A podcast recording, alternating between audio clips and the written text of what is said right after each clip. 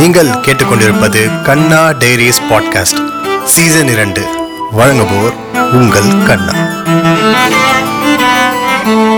அனைவருக்கும் சிறப்பான வணக்கங்கள். இன்னைக்கு கன்னடரிஸ் பாட்காஸ்ட்ல வந்துட்டு இந்த அரசியல் அப்படின்ற வார்த்தை அதாவது ஆஹ், அரசியல் பத்தி பேசலாம் அப்படின்னும் போதே வந்துட்டு நம்ம சமூகத்துல வந்து ரெண்டு விதமான ஒரு பதில் வரும்.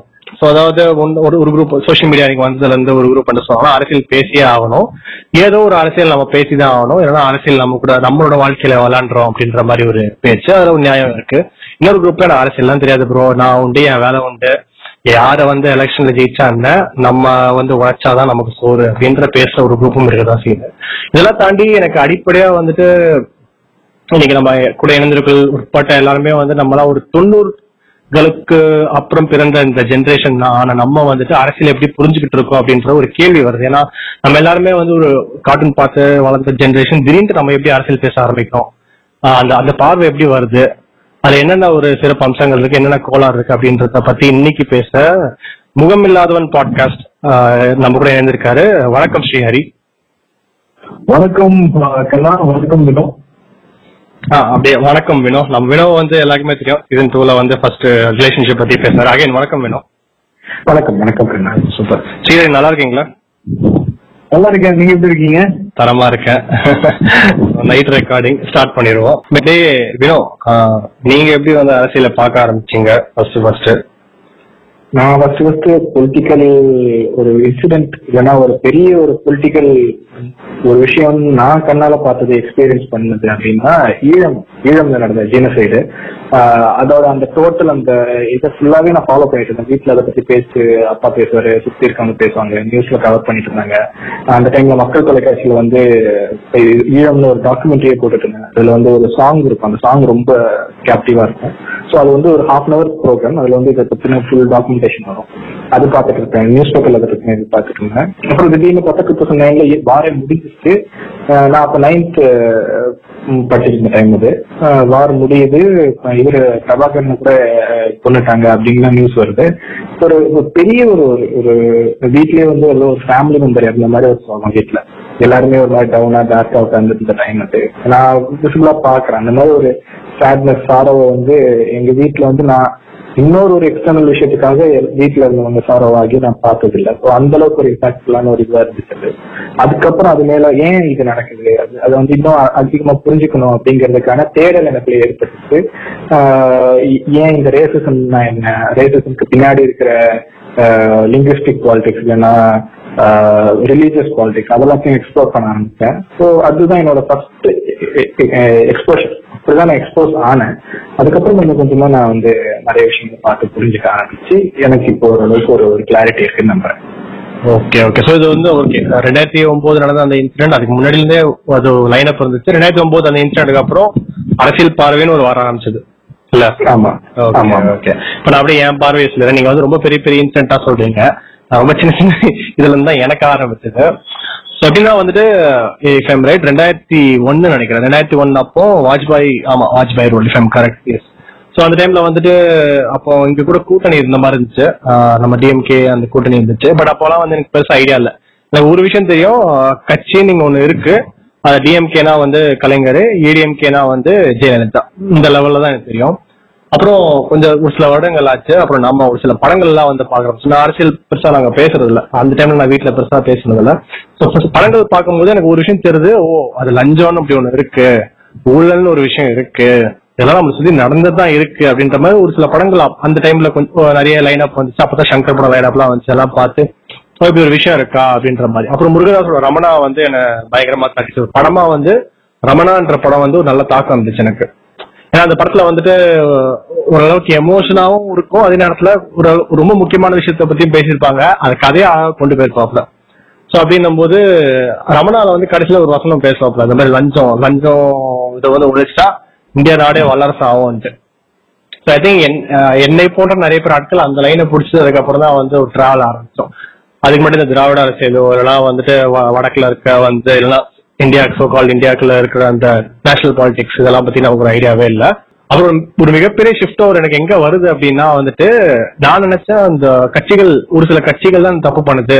அந்த கட்சிகளை நம்ம புரட்டி போட்டோம்னா வந்துட்டு அது அதாவது இந்த ரமணா படத்தை சொல்ற மாதிரி எல்லாமே மாறிடும். யூத் வந்தா எல்லாம் மாறிடும் அப்படின்னு பேசிட்டு இருக்கும்போது தான் எனக்கு திடீர்னு ஒரு இந்த கவர்மெண்ட் ஆஃபீஸ் போகக்கூடிய ஒரு வாய்ப்பு கிடைச்சது. ஸோ இந்த கவர்மெண்ட் ஆஃபீஸ் போயிட்டு அது எங்க சொந்தக்காரங்க ஒருத்தர் இருக்காங்க. அங்க எப்படி வந்து இந்த டாக்குமெண்ட்ஸ் மூவ் ஆகுது இதெல்லாம் பார்க்கும்போது எனக்கு கொஞ்சம் வியர்ப்பா இருந்துச்சு ஒரு சில விஷயம்லாம். அப்ப இவ்வளவு ரூல்ஸ் இருக்கா? இவ்வளவு சில விஷயங்கள்லாம் இருக்கா? அப்படின்ட்டு. அப்போ அதுல ரெண்டு சைடால பார்க்க முடியுது. ஓகே ஒரு சைடுல வந்துட்டு நம்ம இவ்வளவு பேசுறோம் பட் ஒரு ஒர்க் நடக்கணும்னா அதுக்கு எவ்வளவு விதமான லீகாலிட்டி இருக்கு? எவ்வளவு விதமான விஷயங்கள் பின்னாடி இருக்கு? அப்படின்னு சொல்லிட்டு. அப்போதான் ஒரு முக்கியமான கேள்வி வந்துச்சு. அரசியல் அப்படின்றது வெறும் கட்சியை மட்டும் சார்ந்த ஒரு அரசியலா? வெறும் தமிழ்நாடுனா பாத்தீங்கன்னா டிஎம்கே ஏடிஎம்கே இந்த ரெண்டு தான் வந்து மொத்தமா அரசியலை தாண்டி வேற எதுவுமே இல்லும் போது தான் கொஞ்சம் கொஞ்சமா வந்து இந்த அமைப்புகள் பத்தி நான் கொஞ்சம் படிக்க ஆரம்பிச்சேன் சோ அப்போ இந்த இந்த ரமணா படம் இதுக்கப்புறம் வர நம்ம நேர்ல வந்து இந்த அரசியல் அப்படின்னு பார்க்கும்போது இந்த கட்சிகளை தாண்டி வந்து அரசியல் ஒரு விஷயம் இருக்கு அப்படின்னு அப்பதான் நம்ம புரிஞ்சுக்க ஆரம்பிக்கிறேன்.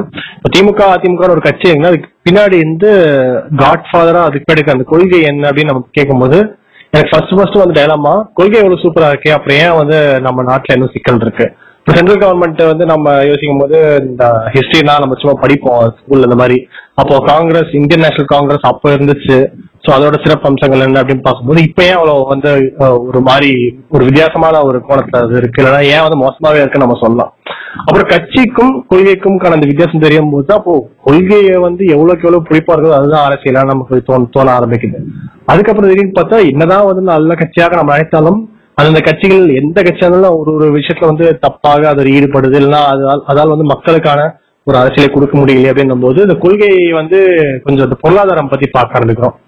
அப்ப இது போக போக இன்னும் பார்க்க போகுது நமக்கு ஒரு மாதிரி அது கொஞ்சம் மண்டை அப்படியே மண்டை காயுதுன்னே நம்ம சொல்லலாம். ஏன்னா ஒரு வெறும் கட்சியாக பார்க்கும்போது அரசியல் நமக்கு ரொம்ப சிம்பிளா தெரிஞ்சது. ஸோ யார் அக்செப்ட் பண்ணலாம் யார் ரிஜெக்ட் பண்ணலாம் நமக்கு ஈஸியா இருக்கு. பட் ஒரு கொள்கைன்னு வருது. கொள்கைக்கு வழி வந்து பொருளாதாரம் சேர்ந்து வரும்போது யாரை நம்ம செலக்ட் பண்ணலாம் அப்படின்ற வந்து எனக்கு ஒரு மிகப்பெரிய ஒரு குழப்பம் ஆரம்பிக்கலாம் அப்பதான் நம்ம கொஞ்சம் கொஞ்சமா தேடி தேடி பார்க்க ஆரம்பிக்கிறோம். நமக்கான அரசியல் இல்லை இல்ல மக்களுக்கான அரசியல் இல்லை அப்படின்னு நம்ம யோசிக்கும் போது அந்த ஒரு பாயிண்ட்ல வந்து எனக்கு வந்து டிஃபரெண்ட் ஆஃப் ஒப்பீனியன் இருக்குன்னு வச்சுக்கோங்களேன். ஏன்னா நம்ம என்ன நினைக்கிறோம்? அரசியல்ன்றது வந்து மக்களுக்காக அப்படின்ற ஒரு கோட்பாடை வந்து நம்ம வந்து தெரிஞ்சோ தெரியாமலோ வந்து நம்ம மேல திணிக்கப்பட்டிருக்கு. அது தமிழ் சினிமாவோட ஆதிக்கம் வந்து ரொம்ப ரொம்ப ஜாஸ்தின்னு வச்சுக்கோங்களேன். ஆஹ் நீங்க ஒரு எழுபது எண்பது வருஷம் அப்படியே பின்னாடி போறீங்க. நம்ம சுதந்திரம் கிடைக்கிறதுக்கு முன்னாடி போயிடுங்க. பிரிட்டிஷ்காரங்க கிட்ட இருந்து நம்மளுக்கு வந்து சுதந்திரம் கிடைச்சது அப்படின்னு நம்ம சொல்லுவோம். ஓகேங்களா ஆனா அதுக்கான ஃபேக்ட் எல்லாமே வந்து பாத்தீங்கன்னா இர்வின் காந்தி அப்படின்ட்டு நைன்டீன் தேர்ட்டி ஒன்ல இதுக்கான முன்னேற்பாடான விஷயங்கள் எல்லாமே நடந்துச்சு. காங்கிரஸ் மாநாடு அப்படின்ற நிறைய விஷயம் இருக்கு. சுபாஷ் சந்திர போஸ் வந்து வெளியில போனாரு. இந்த மாதிரி நிறைய பாலிடிக்ஸ் அது பின்னாடி இருக்கு. அதையும் ஒரு முப்பது வருடம் முன்னாடி போனீங்கன்னா இந்திய நாட்டுல வந்து அப்போதைய மக்கள் தொகை வந்து இருபத்தி மூணு கோடி. ஓகேங்களா? இருபத்தி மூணு கோடி மக்கள்ல எத்தனை பேர் வந்து சுதந்திர போராட்டத்துக்கு இந்த போராடினாங்க அப்படின்னு பாத்தீங்கன்னா ஒரு பர்சன் கூட கிடையாது. ஓகேங்களா? அதாவது நம்ம மக்கள் வந்து இன்னைக்குமே அரசியல வந்து தன்னோட இணைச்சுக்கிட்டதே கிடையாது. அதுதான் உண்மை. பிரிட்டிஷ்காரங்க இருந்தாங்கன்னா ஓகே நீங்க ராஜா அப்படின்ட்டு பார்த்தாங்களே தவிர அதை எதிர்த்து போராடினவங்க சுதந்திரத்துக்கு போராட்ட போராட்டத்துக்கு வந்தவங்கன்னு பாத்தீங்கன்னா ஒரு பர்சன்ட் கூட கிடையாது. அப்போ ஆஹ், நம்ம இருபத்தி ஏழு கோடியில இருந்து அப்படியே கொஞ்சம் கொஞ்சமா நீல் டவுன் பண்ணி ஒரு பர்சன்ட் அப்படின்னு பாத்தீங்கன்னா இருபத்தி ஏழு லட்சம் பீப்புள் அந்த இருபத்தி ஏழு லட்சம் பீப்புளும் எப்படி வந்தாங்க அப்படின்னு பாத்தீங்கன்னா ஒரு கம்யூனிட்டி கம்யூனிட்டி கம்யூனிட்டி கம்யூனிட்டியா பிரிஞ்சாங்க. ஓகே திப்பு சுல்தான் கம்யூனிட்டி ஒண்ணு ரா- ராணி ஜான்சி ஒரு கம்யூனிட்டி இந்த மாதிரி வந்து யார் யாரெல்லாம் வந்து அஹ், பிரிட்டிஷ்காரங்க எகின்ட்டா சில விஷயங்கள உடன்பாடு இல்லைன்னு போராடினாங்களோ அதெல்லாம் வந்து அப்படியே ஒரு குரூப்பா சேர்த்து சுதந்திர போராட்டம் அப்படின்ற ஒரு விஷயத்த நம்ம கொண்டு வந்து வச்சிட்டோம். அது வந்து அப்படியே அடுத்த கட்டமைப்பு அடுத்த கட்டமைப்பு ஜாலியன் வாலாபாக் படுகொலைக்கு அப்புறம் பாத்தீங்கன்னா மிகப்பெரிய அளவுல விஷயம் நடந்தது. வரி கட்டக்கூடாதுன்னு உப்பு சத்தியாகிரம் நடந்ததுன்னா இதெல்லாம் ஜஸ்ட் ஒரு ஃபியூலிங் ஃபேக்டர் தான். ஓகேங்களா? மொத்தம் வந்து ஒரு சில விஷயத்துல தூண்டி விட்டு அந்த தூண்டி விட்டதுக்கு பின்னாடி நடக்கிற ஒரு இம்பாக்ட் அது வந்து நல்ல இம்பாக்டா இருக்கலாம் இல்ல கெட்ட இம்பாக்டா இருக்கலாம் அப்படின்னு பாக்குறது அரசியலை தவிர நம்ம என்ன நடக்குதுன்னா இந்தியர்கள் போராடினாங்க. சுதந்திரம் கிடைச்சிருச்சு அப்படின்றதே வந்து கிட்டத்தட்ட வந்து ஒரு ஆஹ், எப்படி சொல்றோம் ஒரு இன்ஃபினிட்டி கொஸ்டின்ஸ்க்குள்ளார நம்ம தலை நுழைக்கிற மாதிரி தான். ஏன்னா நம்ம ஊர்ல அடக்குமுறை இருந்திருக்கு ஜாலியன்வாலா படுகொலை நடந்திருக்கு அப்படின்னா ஜெனரல் டயர் வந்து சுடுறதுக்கு உத்தரவு கொடுத்தாரு. பட் யார் சுட்டாங்க அப்படின்னு பாத்தீங்கன்னா இந்தியர்கள் தான் சுட்டாங்க. இந்தோ பர்மா போர் அப்படின்னு சொல்லுவோம் சுபாஷ் சந்திர போஸ் வந்து எல்லா ஊர்ல இருந்து படைகளை திரட்டி வந்து பர்மாவை தாண்டி உள்ளார வரலாம்னு பார்க்கும்போது சுபாஷ் சந்திர போஸ் அகேன்ஸ்டா போரிட்டவங்க யாருன்னு பாத்தீங்கன்னா இந்தியர்கள். அப்ப நம்ம என்ன நினைக்கிறோம்னா இந்த அரசியல் புரிதல் நம்மளுக்கு இல்லைன்னு அப்படின்னு இப்ப நம்ம யோசிக்கிறோமே தவிர காலங்காலமா இது இப்படிதான் இருந்துட்டு இருக்கு அதுதான் உண்மை. அதுதான் வந்து அதிமுக இல்லைன்னா திமுக திமுக இல்லைன்னா அதிமுக அப்படின்ற ஒரு ஃபேக்ட் ஆஃப் வியூல வர்றது. பட் ஃபார்ச்சுனேட்லி நம்ம டவுன் சவுத் பாத்தீங்கன்னா இந்த மாதிரி நார்த்தன் இன்வேஷன்ல நிறைய கிளாசிபிகேஷன் இல்ல. ஒரு சில விஷயங்கள் நம்ம வந்து கத்துக்கிட்டோம். உண்மை என்னன்னா படிப்பை வந்து நம்ம வந்து முழு மனசா ஏத்துக்கிட்டோம். நைன்டீன் டுவெண்ட்டி செவன் பச்சையப்பா கல்லூரியில வந்து எல்லாருக்குமே வந்து படிக்கிறதுக்கு உரிமை உண்டுன்னு சொல்றதா இருக்கட்டும். இல்ல முத்துலட்சுமி அம்மையார் முத்துலட்சுமி ரெட்டின்னு சொன்னாதான் நிறைய பேருக்கு தெரியும் வச்சுக்கோங்களேன். அவங்க எல்லாம் வந்து எம்பிபிஎஸ் படிச்சது அப்படின்ற விஷயம் எல்லாமே நம்ம வந்து ஃப்ரண்ட் ரன்னர் இருந்துட்டோம். இப்போ பிரிட்டிஷ்காரன் இல்ல பிரிட்டிஷ்காரன் கான்வென்ட் கட்டலனா நம்மளும் இன்னும் வந்து ஐயா சாமி அம்மா சாமி அப்படின்ற ஒரு சுச்சுவேஷனுக்குள்ளாரே தான் இருந்திருப்போம்.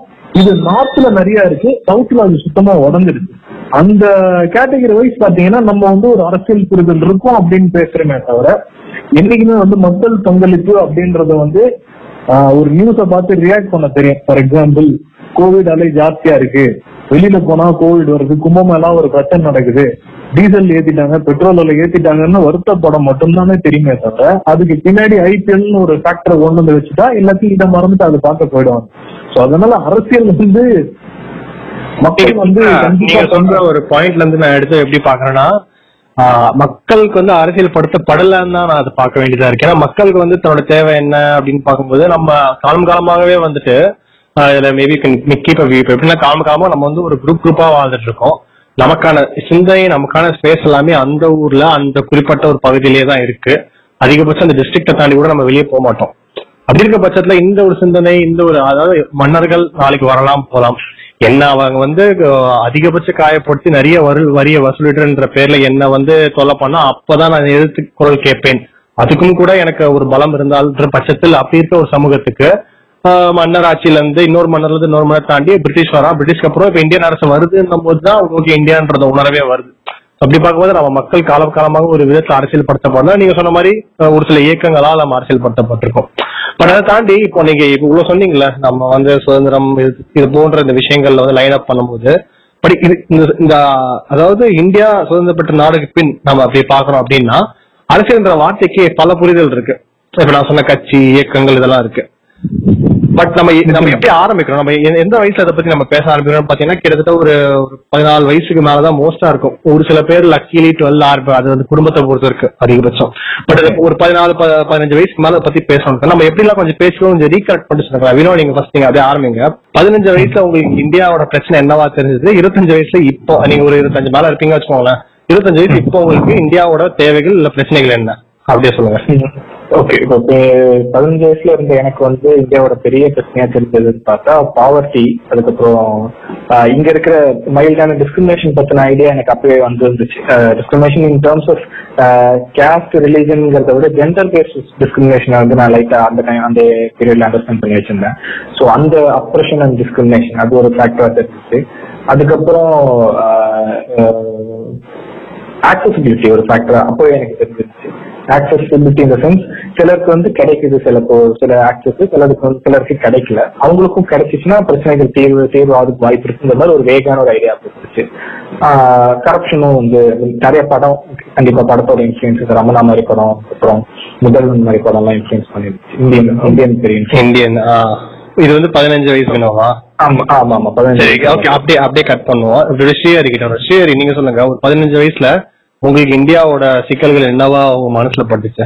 இதெல்லாம் மாத்தினா அப்படி இந்தியா வல்லரசாகி பிச்சுக்கிட்டு வேற லெவல்ல வந்துடும் நீங்க. எனக்கு எனக்கு வந்து ஃபார்ச்சுனேட்லி பதினஞ்சு வயசுல எனக்கு அரசியல்னா என்ன நல்லாவே தெரிஞ்சிருச்சு ஓகேங்களா ஏன்னா ஒன் இந்த நைன்டி சிக்ஸ்ல வந்து சூப்பர் ஸ்டார் வந்து ஆண்டவனால கூட காப்பாற்ற முடியாது அப்படின்னும் போது நான் பேப்பர் படிக்க ஆரம்பிச்சிட்டேன். எதுக்கு வந்து ரஜினி வந்து இந்த மாதிரி பேசணும்? மூப்பனார் கூட ஏன் ஜாயின் பண்ணும் மூப்பனார்னா யாரு? மூப்பனார் பின்னாடி இருக்கிற ஹிஸ்டரி என்னன்றதை நான் நைன்டி சிக்ஸ்லயே படிக்க ஆரம்பிச்சிட்டேன். அது வந்து டூ தௌசண்ட் ஒன் எலெக்ஷன் அப்ப மூப்பனார் வந்து அப்போ வந்து திமுக இருந்து திடீர்னு அதிமுக பக்கம் தாவறாரு. ஏன் இது தாவணும் அப்படின்னு நினைக்கும் போது இந்த கட்சி தாவணம் மாற்றம் தெரிஞ்சிச்சு கரெக்டா டூ தௌசண்ட் ஒன் எனக்கு பதினஞ்சு வயசு. ஓகேங்களா? சோ அப்பதான் வந்து இந்த பாட்டாளி மக்கள் கட்சி இந்த மாதிரியான விஷயங்கள் எல்லாமே வந்து ஓட் பேங்க் பாலிடிக்ஸ் அப்படின்றத பிரிக்கிறாங்க. மா மாவட்டங்கள் வந்து பயங்கரமா பிரிக்கப்படுது. இருநூத்தி முப்பத்தி நாலு தொகுதிகள் அப்படின்ற மாதிரி விஷயம் வருது. இதுக்கு நடுவுல தான் எனக்கு வந்து அவர் பேர் வந்து பச்சைமுத்து ஐயா நான் ஒரு சுரு- சுருக்கு தாத்தான்னு சொல்லுவோம். ஓகேங்களா? அது இது வந்து ஃபார் எக்ஸாம்பிள் இந்தியன் வந்து நைன்டி எயிட் ரிலீஸ்னு நினைக்கிறேன். அதுக்கு முன்னாடியே வந்து எனக்கு அவரோட பழக்கம் வந்தது. கம்யூனிஸ்ட் பார்ட்டியோட மெம்பர் அவர். அடிக்கடி ஜெயில் போவாரு ஏதாவது போராட்டம் பண்ணுவாரு கடலூர் பஸ் ஸ்டாண்ட் பக்கம் சுத்திட்டு இருப்பாரு. எதுக்கு எடுத்தாலும் ஏதாவது ஒரு குறை சொல்லிக்கிட்டே இருப்பாரு. இவன் சரியில்லை அவன் சரியில்லை அவன் சரியில்லைன்னா இவன் சரியில்லை அப்படின்ற மாதிரி பேசிக்கிட்டே இருப்பாரு. அவரோட பழகின தாக்கத்தோட விலை வந்து லைப்ரரியில புரிஞ்சுக்க ஆரம்பிச்சேன் லைப்ரரியில இருக்க புக்ஸ் எல்லாமே வந்து பாத்தீங்கன்னா ஒரு சாராரால நியமிக்கப்பட்ட புக் திமுக வந்துச்சுன்னா அதிமுக ரிலேட்டட் மெட்டீரியல்ஸ் எதுவுமே இருக்காது. அதிமுக வந்துட்டாங்கன்னா திமுக ரிலேட்டட் மெட்டீரியல்ஸ் இருக்காது. சென்ட்ரல் லைப்ரரி போனா முக்கியமான புஸ்தகங்கள் எல்லாமே வந்து குப்பை தொட்டியில கிடக்கும். தேவையில்லாத விஷயங்கள் எல்லாமே வந்து ஃபர்ஸ்ட் ரோ செகண்ட் ரோல இருக்கும் அப்படின்றத நல்லா தெரிஞ்சுக்கிட்டேன். ஸோ பதினஞ்சு வயசுல எனக்கு ஓரளவுக்கு வந்து இந்த ஜாதி அப்படின்றதுனா என்ன தெரியும்? ஜாதி வச்சு ஓட்டு பிரிக்கிறதுனா என்னன்றது தெரியும். இந்த முப்- முப்பத்தஞ்சு வருஷ லைஃப்ல வந்து பாத்தீங்கன்னா ஆரம்பமும் முடிவு வந்து ஒண்ணுதான். இவன் இல்லைன்னா அவன் அவன் இவன். இவனை தாண்டி வந்து மக்களுக்கு வந்து யோசிக்கிற சக்தி கிடையாது. அதே மாதிரி எவனாவது வரன்னு சொல்றாங்கன்னா நல்லவன் கிடையாது. அப்படின்றது வந்து எனக்கு நல்லாவே புரிஞ்சிருச்சு. நான் வரேன் யார நம்ம இப்போ எனக்கு அதுல வந்து மாற்று கருத்து இருக்கு நீங்க சொன்ன ஒரே நிமிஷம் நான் என்னோட பதினஞ்சு இருபத்தஞ்சு அதை சொல்லிடுறேன். இன்னும் இன்னும் இருபத்தஞ்சு சொல்லல. ஓகே இப்ப நான் வரேன். பதினஞ்சு? இப்ப ஏன் பதினஞ்சு? அப்போ வந்து எனக்கு வந்துட்டு ஆக்சுவலி ஜாதினாலே எனக்கு அப்ப என்னன்னு தெரியாது. அந்த லட்சத்துல தான் இருந்தேன். ப்ராப்ளம் என் சூழல் வந்து அப்படி இருந்துச்சு. எனக்கு அதை பத்தி பேசுறதுக்கான ஒரு ஸ்பேஸும் இல்ல அதுக்கான தேவையும் இல்லாத மாதிரி இருந்துச்சு. பட் ஆனா பதினஞ்சு வயசுல என்ன ஒரு பெரிய பிரச்சனை இருந்துச்சுன்னா அந்த லஞ்சம். அப்படின்னா லஞ்சம்ன்ற விஷயம் நான் கனால பாத்துருந்தேன் அப்போ. அது லஞ்சம் எனக்கு தெரியுது பதினாறு வயசு ஒரு வருஷம் த- கழிச்சு எனக்கு தெரிஞ்சது. ஸோ அது இதுல வந்து எனக்கு படத்துல அது இன்னும் அதை பத்தி அதிகமாக பேசும்போது ஒரு தாக்கம் வந்துருச்சு. ஸோ இது ஒரு விஷயம். விச் மீன்ஸ் அப்போ லஞ்சம் லஞ்சத்துக்கு படி ஊழல் ஒண்ணு இருக்கு. அதை அப்போ ஒழிக்கணும் அப்படின்னு நினைச்சேன். ஆனா ஊழல்னா என்னன்னு எனக்கு அப்போ கேட்டா இப்போதான் வந்து ஒரு அளவுக்கு ஐடியாவே கிடைச்சிருக்கு. அது நம்ம என்னன்னு பேசும் பட் ஆனா அந்த ஊழல்னா என்னன்னு எனக்கு தெரியாது. ஆனா ஒழிக்கணும்னு மட்டும் எனக்கு தெரியும். அப்புறம் இன்னொரு விஷயம் பாவர்ட்டி ஏன் பாவர்ட்டி அப்படின்னு பார்த்தா டெக்ஸ்ட் புக்ல நம்ம ஸ்கூல்ல படிக்கிறத ஆரம்பிச்சு நம்மளோட சுத்தி நடக்கிற அனைத்து விஷயங்கள் எல்லாமே வந்து அது நம்ம கண்ணால பார்க்கக்கூடிய விஷயமாக அப்படி இருந்துச்சுனால பாவர்ட்டின்னு தெரியும். ஆனா இன்னொரு ஒரு ஒரு விஷயம் வந்து ஜாதியில ஒரு விஷயம் எனக்கு தெரியும். ஆனா அதோட தாக்கம் எந்த அளவுக்கு எனக்கு தெரியாம இருந்தேன். அப்போ வந்து எனக்கு அது புரிதலே இல்லை. சோ நான் ரொம்ப வேக நினைச்சேன்னா அப்போ வந்து இந்தியா வந்து ஒரு ஒற்றுமையான நாடு. நம்ம மக்கள் நம்ம எல்லாம் வந்து உண்மையில ஒற்றுமையா தான் இருக்கும்ன்ட்டு நானே நான் நம்பிக்கிட்டு இருந்தேன். அப்படி இருக்கணும்ன்றது ஒரு ஆசை தான் பட் அப்படி ஏன் இல்லாம இருக்கும்ன்றது புரியுறதுக்கு எனக்கு ஒரு சில டைம் ஆச்சு. சோ அப்போ நான் நினைச்சேன் ஓகே இப்போ பாகிஸ்தானை வந்து நம்ம தோக்கடிச்சு இந்தியா செம்மையாயிரும். ஸ்ரீலங்கால வந்து பிரச்சனை நடக்குது. ஸ்ரீலங்காவை போட்டு தள்ளிட்டா இது சரியாயிடும் அப்ப என் பொருளாதார நாலேஜ் எப்படி இருந்துச்சுன்னா வந்துட்டு அதிகமா காசை பிரிண்ட் அடிச்சா எல்லாருக்குமே காசு கொண்டு போய் சேர்த்துட்டா இந்தியா வந்து சூப்பரா இந்த லட்சத்துல தான் இருந்தேன். இதுதான் இந்த பதினஞ்சு ஸ்டாண்டு சொல்லுங்க. நீங்க சொல்றது கரெக்ட் தான். இப்ப இருக்கிறது அந்த மாதிரி நிலைமையில தான் இருக்கு. ரிசர்வ் பேங்க்ல இருக்கக்கூடிய என்டையர் அமௌண்ட்டும் கவர்மெண்ட் எடுத்துக்கிச்சு அப்ப என்ன பண்ண முடியும்? காசு திருப்பி பிரிண்ட் பண்ண தான் போறாங்க. அது இன்னைக்கு இல்லைனாலும் நாளைக்கு நடக்க தான் போகுது. அவன் மோடி ஆட்சியில் எது வேணா நடக்கலாம். இது நடக்காம இருக்குமா? சரி நோட்டு நோட்டு பிரிண்ட் பண்ணிட்டா முடிஞ்சிடும். இப்போ எல்லா எல்லா பேங்க்குமே டெபிசிட் தான் இருக்கு. ஓகேங்களா இப்போ அவசர அவசரமா வந்து பேங்க்ஸ் எல்லாம் இணைக்கிறதுக்கு காரணமே அதுதான்.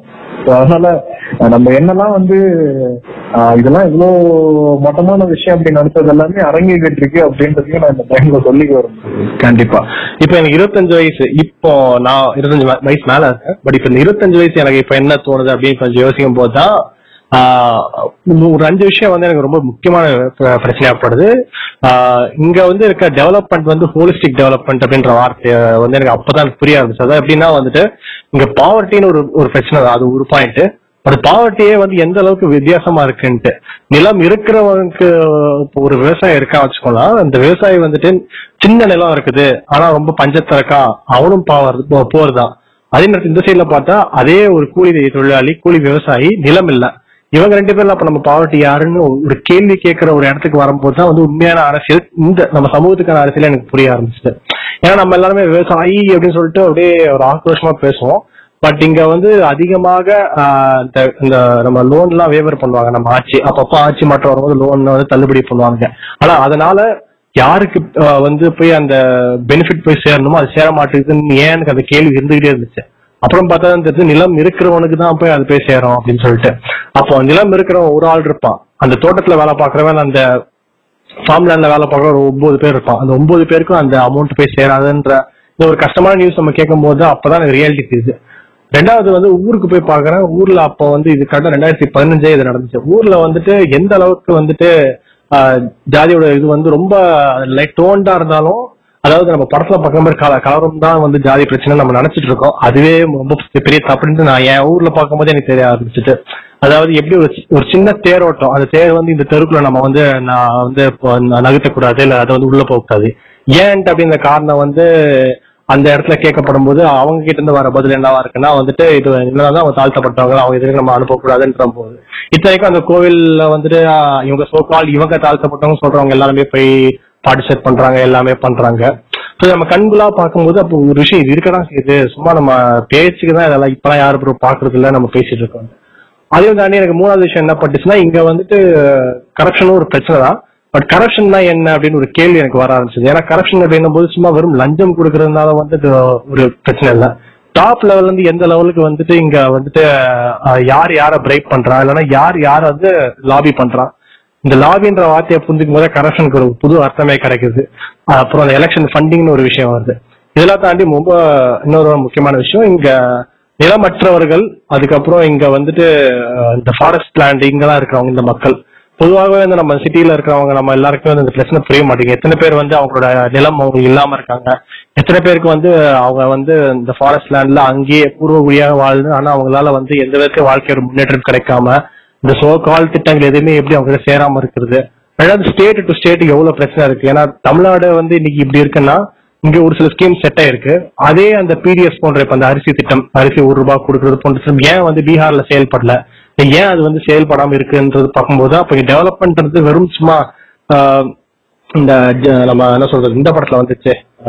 அர்ஜுன் நடிச்சிருப்பாரு சிஎம்மா இந்த மாதிரி லஞ்சம் முடிச்சா அது முடிஞ்சிடும் ஜாதிய பிரச்சனைக்கா டக்குனு அந்த லிஸ்ட் எடு லிஸ்ட் எடுத்து கிழிச்சுவாரு கிழிச்சு ஒளிஞ்சு போச்சு அப்படின்னு வந்து ஒரு டைலாக் சொல்லுவாரு. அப்போ வந்து நம்ம அப்படி சில்லறை தூக்கி எரியற மாதிரி இருந்த சீன்லாம் வந்து இப்ப பார்க்கும்போது கிரிஞ்சா இருக்கு. ஸோ எனக்கு அந்த ஒரு புரிதல் இருக்குன்னு பாக்குறேன் சரி இப்போ வந்துட்டு ஆஹ், அரசியல் பத்தி உங்க நம்ம மூணு பேருக்கு இப்படி ஒரு புரிதல் வந்துட்டு இருக்குல்ல? அப்படியே எந்த ஒரு விஷயத்த வந்து உங்களுக்கு பயங்கரமா உண்டு பண்ணுச்சு? அரசியல் பத்தி ஒரு உண்மை. ஏன்னா அரசியல் பத்தி இப்பவுமே நமக்கு நிறைய விஷயம் தெரியாம கூட இருக்கலாம். அப்படின்னும் போது அரசியல் அப்படின்ற ஒரு விஷயம் வந்து கட்சிகள் சார்ந்து இருக்கலாம் இயக்கங்கள் சார்ந்து கூட இருக்கலாம். இவ்வளவு பேசுறோம் ஆனா இந்த விஷயம் வந்து உங்களுக்கு ஃபர்ஸ்ட் டைம் அது நீங்க கேள்விப்படும் போது அந்த உண்மையை ரியலைஸ் பண்ணும்போது உங்களுக்கு ஒரு கோவம் வருதுல்ல சிஸ்டம் மேல. அது என்ன? வினோ நீங்க சொல்லுங்க. எனக்கு வந்து இந்த அரச பயங்கரவாதம் வந்து எனக்கு ஆரம்பத்துல இருந்தே வந்து ஒரு பெரிய நெருடலான விஷயமா இருந்திருக்கு. ஆரம்பம் முதலே. இல்ல, என்ன விஷயம்? திருப்பி திருப்பி சொல்லுங்க. அரசு அரச பய- அரசு அரசு பண்ற பயங்கரவாதம். ஸ்டேட் ஸ்டேட் ஸ்பான்சர்ட் வயலன்ஸ் இப்போ போலீஸ் இருக்கட்டும் இல்லைன்னா வேற ஏதாவது ஒரு லா என்ஃபோர்ஸ்மெண்ட் ஏஜென்சியா இருக்கட்டும் அந்த ஏஜென்சியை வச்சு ஸ்டேட் வந்து தன்னை பாதுகாக்குது. அதோட ஆட்சியை கையில வச்சுக்கிறதுக்காக மக்களோட உணர்வுகள் மக்களோட போராட்டங்கள் மக்களோட பிரச்சனைகள் எதையுமே வந்து அட்ரஸ் பண்ணாம அதை வந்து ஸ்டேட் ஒபே பண்ணு. நான் சொல்றது நீ கேளு. கேட்கலன்னா நான் வந்து உன்னை ஜெயில ஜெயில்ல போடுவேன். இல்லைன்னா உன்னை அடிப்பேன். உன்னை வந்து போய் பொய் கேஸ் போட்டு உள்ள தூக்குவேன் போட முடியும். அந்த மாதிரி அது வந்து அதோட பவரை நம்ம மேல அசர்ட் பண்ணிக்கிட்டே அசர்ட்டிவா இருந்துகிட்டே இருக்குது அப்போ அதை பார்க்கும்போது எனக்கு வந்து ஒரு ஒரு ஒரு ஒரு நம்மளால தேர்ந்தெடுக்கப்படுற அரசு அரசால இயக்கப்படுற அரசு நிறுவனங்கள் அரசால இயக்கப்படுற ஆஹ், ஒரு காவல்துறைங்கிற ஒரு துறை அதுக்கப்புறம் மற்ற துறைகள் எல்லாமே வந்து மக்களுக்கு ஃபேவரபிளா நடக்கணும் மக்களுக்காக தான் அது இருக்கு அப்படிங்கிறது அடிப்படையில எனக்கு புரிஞ்சிருந்தாலும் எக்கனாமிக்கலி அதோட அண்டர்ஸ்டாண்டிங் இருந்தாலும் நான் நேர்ல பாக்குறேன் அது எதுவுமே பப்ளிக்கு ஃபேவராவே நடக்கல. ஆன்டி பப்ளிக்கா இருக்கு பேசிக்கலி ஸ்டேட் வந்து ஆன்டி பப்ளிக்கா இருக்கு. ஆனா state is govern supposed to be for the people by the people தான் நம்ம படிச்சிருக்கோம். ஏன் இதெல்லாம் வித்தியாசமா இருக்கு? அப்படின்னு பார்க்கும்போது எனக்கு கடுமையான கோவம் வந்துச்சு. பேங்கா இருக்கட்டும் இல்லைன்னா ஏதாவது சென்ட்ரல் கவர்மெண்ட் ஸ்டேட் கவர்மெண்ட் ஏதாவது ஆஃபீஸர்ஸா இருக்கட்டும் நம்ம ஒரு வேலைன்னு போனா அவன் கரப்ஷன் ஸ்கேம் பண்றான் அவன் அங்க உள்ள என்ன நடக்குது அந்த பிரைபிங் அது எல்லாமே செகண்டரி ஒரு வேலைன்னு போனா அந்த வேலையை பண்ணவே மாட்டாங்க அது வந்து நான் பிளேமா நான் வந்து அது பிளைண்டான ஒரு கம்ப்ளைண்டா நான் வந்து நான் எப்படி சொல்றேன்னா அந்த அந்த அதுக்குன்ட்டு ஒரு ஸ்ட்ரக்சர் இருக்கும். ஒரு குறி- குறிப்பிட்ட டாஸ்க்கு வந்துட்டு இவ்வளவு டியூரேஷன் எடுக்கும் அப்படின்னு இருக்குன்னா அந்த டியூரேஷன் எடுத்தா பரவாயில்ல. ஒரு மெத்தன போக்கோட அதுக்கான ஒரு ஒரு டியூட்டியை செய்ய வேண்டிய டியூட்டி கான்சியஸே இல்லாம ரொம்ப லெத்தாஜிக்கான ஒரு ஆட்டிடியூட் வரும். பீப்புளோட ஒழுங்கா ரெஸ்பாண்ட் பண்ணாத ஃப்ரண்ட் டெஸ்க் எம்ப்ளாயிஸா இருக்கட்டும் அங்க இருக்க ஒரு ஒரு எம்ப்ளாயிஸ் அவங்களுக்குள்ள இன்ட்ராக்ட் பண்றதா இருக்கட்டும் அவங்க எப்படி அந்த ஒர்க் ஹவர்ஸ்ல பிஹேவ் பண்றாங்கிறது பாக்குறதா இருக்கட்டும் எல்லாமே எனக்கு கோவத்தை தோணுச்சு அதே மாதிரி ரொம்ப முக்கியமா நீதி ஸ்டேட் ஸ்டேட்டோட இம்பார்ட்டன்டான ஒரு டெமோக்ரஸியோட இம்பார்ட்டன்டான ஒரு கோர்ட் கோர்ட் நீதித்துறை எப்படி செயல்படுத்துங்கிறத நான் நேர்ல பார்த்தேன். அது அதுல உள்ள நடந்த விஷயங்கள் அதுக்குள்ள நீங்க சொன்ன அந்த லாபிங் வாட் அது எல்லாமே நடக்கிறதையும் நானும் நான் நேர்ல பார்க்கவே எனக்கு நம்ம கோவம் வந்துச்சு. அதை தாண்டி என்னோட கடுமையான கோவம் வந்து எப்பவுமே காவல்துறை மேல இருந்துட்டே இருக்கும்.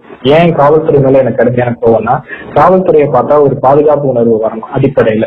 ஏன்னா காவல்துறை சப்போஸ் டு பி காவல். காவல்னா ப்ரொடெக்ஷன் போலீசிங் ஆனா அவங்கள பார்த்தா பேனிக் ஆகுது. அவங்கள பார்த்தா ஒரு நம்ம எந்த மிஸ்டேக்குமே பண்ணலனாலும் நம்ம எப்ப வேணாலும் அவங்க இன்டர்கேட் பண்ண முடியும். வேணாலும் அவங்க வந்து நம்ம பண்ண முடியும். அப்படிங்கிற அந்த எண்ணமே வந்து எனக்கு ஒரு அச்ச உணர்வு இருக்கு அப்படின்னா அது அந்த அச்ச உணர்வு ஒரு வகை ஒரு பாயிண்ட்ல வந்து எனக்கு வந்து ஒரு கோவமா மாறிச்சு. அவங்க மேல கோவங்கிறது வந்து ஏன் இப்படி இருக்கு இந்த சிஸ்டம் அப்படிங்கிற ஒரு விரக்தி கலந்த ஒரு கோவம் வந்து எனக்கு. காவல்துறை உள்ள எல்லாருமே கண்ணபிரானா இருக்காங்கல்ல? எல்லாரும் ஆமாங்க ஆல் ஆல் அது இங்கிலீஷ்ல ஒரு இது வந்து ஆல் காப்ஸ் ஆர் ஒரு ஒரு பீல ஆரம்பிக்கிற ஒரு கெட்ட வார்த்தை போட்டுருவாங்க. ஏசி அப்படின்னு சொல்லுவாங்க. ஸோ அதுதான் அதுதான் நம்ம வந்து அக்ரி நான் இல்ல நான் ஒரே ஒரு விஷயம் வந்து காவல்துறை ஒரு சிம்பிள் பாயிண்ட் வச்சிடுறேன். காவல்துறை அப்படின்றது வந்து இட்ஸ் ஜஸ்ட் லா அண்ட் ஆர்டரை கவர்னிங் பண்ற ஒரு பியூரோக்ரசி பாடி தமிழ்ல சொல்லணும்னா அவங்க வந்து இந்த அரசு இயந்திரத்தோட ஒரு அங்கம் தான் அவங்க வேலையே என்னன்னா லா அண்ட் ஆர்டர் அதாவது இங்க இருக்க சட்ட ஒழுங்க சட்டத்தை செயல்படுத்தணும். சட்டம் என்ன சொல்லுதோ அதை தான் செயல்படுத்தணும். அது அப்பாற்பட்டு மீறி இந்த ஜிவிஎம் படத்தை வர மாதிரி எட்டு தொட்டா இருக்கு. எப்படா தொட்டா அதை உள்ள போட்டு அப்படிலாம் சொல்லலாம் முடியாது ஆக்சுவலி காவல்துறை ஒரு ஒரு புல்லட்டுக்கும் அக்கௌண்டபிள் அந்த லட்சணம் தான் காவல்துறை. ஸோ அதை நம்ம புரிஞ்சுக்கணும். தப்பா சொல்ல பட் அதுதான். தே ஹாவ் டு ஃபாட் அதாவது அவங்க எந்த சட்டத்தை அவங்க வந்து முன்னெடுத்துறாங்களோ அந்த சட்டத்தை அவங்க பின்பற்றுறது தான் ஃபர்ஸ்ட் அவங்க வேலை. ரெண்டாவது அவங்களுக்குன்னு ஒரு சில பவர்ஸ் இருக்கு. அந்த பவர்ஸை எப்படி ஜனரஞ்சகமா பயன்படுத்துறாங்க? அது அந்த பவர் தான் நான் பிரச்சனையா நான் பார்த்தேன். ஏன்னா பவர் அதிகபட்சமான பவர் ஒரு இடத்துல புரிஞ்சு கிடக்கும் போது அதிகமான பொறுப்புணர்வு அதிக ரெஸ்பான்சிபிலிட்டிங்கிறது வந்து அதிகமாகுது. ஆனா அது வந்து ஒரு எக்ஸ்பெக்டேஷன் ஆஃப் பவர் அப்படின்னு மாறும்போது அது வந்து கண்டிப்பா அவங்களுக்கு இருக்கிற பவரை அவங்க எக்ஸ்பிளைட் பண்றாங்க. சாதாரண எளிய மக்களை மக்கள் மேல அவங்களோட அந்த அதிகாரம் வந்து செலுத்தப்படுது. போராட்டங்கள் அப்படின்ற ஒரு பாயிண்ட் வரும்போது போலீஸ் வந்து அடக்குத்தர முடக்குறாங்க அடிக்கிறாங்க அப்படின்ற ஒரு விஷயத்த நீங்க பார்க்கும்போது காவல்துறை காவல்துறை அப்படின்றத வந்து நீங்க இப்படி திருத்திக்கணும். ஏவல் துறை அப்படின்றத தான் திருத்திக்கணும். புரியுதுங்களா? ஐபிஎஸ் இருக்கட்டும் ஐஏஎஸ் இருக்கட்டும் இல்ல வந்து ஒரு சப் இன்ஸ்பெக்டரா இருக்கட்டும் ஏட்டா இருக்கட்டும் அது கூட நீங்க டிராவல் பண்ணி பாத்தீங்கன்னா அவங்க எந்த அளவுக்கு வந்து மென்டல் ஸ்ட்ரெஸ்ல இருக்காங்க அப்படின்றது தெரியும். அது உண்மைதான். நம்ம எல்லாருமே நீங்க சிம்பிளா எந்த ஒரு விஷயமும் பாத்தீங்கன்னா இப்ப ஃபீலா ராஜேஷ் அவங்களோட கணவர் வந்து இந்த மாதிரி சில விஷயங்கள் பண்ணிட்டாரு. விமன் ஐபிஎஸ் கிட்டே வந்து மிஸ்பிஹேவ் பண்ணிட்டாருன்ற ஒரு விஷயம் வந்து வெளியில வருது மீடியால வருது.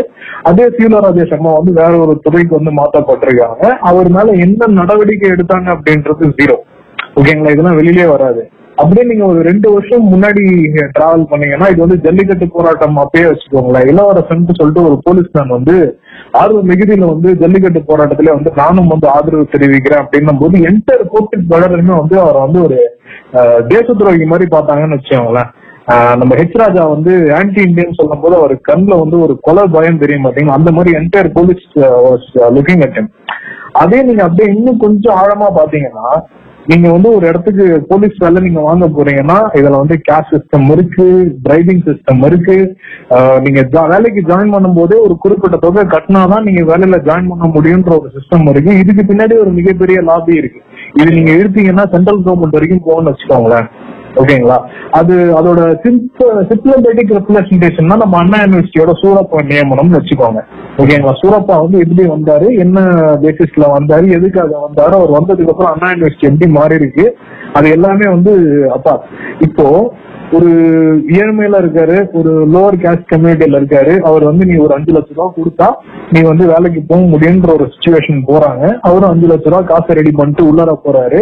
ஏட்டு கான்ஸ்டபிள் இருக்குன்னு வச்சுக்கோங்க அது முன்னாடி பிசின்னு சொல்றாங்க சிம்பிளா நாய் பாடு பேய் பாடு பாடணுங்க. டாய்லெட் கிளீன் பண்ண சொல்லுவானுங்க. ரோட்ல நிக்க சொல்லுவானுங்க. ஒரு குறிப்பிட்ட கேஸ்டா இருந்தா நீ வீட்டுக்குள்ளே வராத கேவலமான வேலை எல்லாம் பண்ண சொல்லுவாங்க. இப்படி வளர்ந்து வளர்ந்து வளர்ந்து வளர்ந்து கொட்டப்பட்டு கொட்டப்பட்டு கொட்டப்பட்டு அந்த ஆளுக்கு என்ன திங்கிங் இருக்கும்னா நான் வரேன்.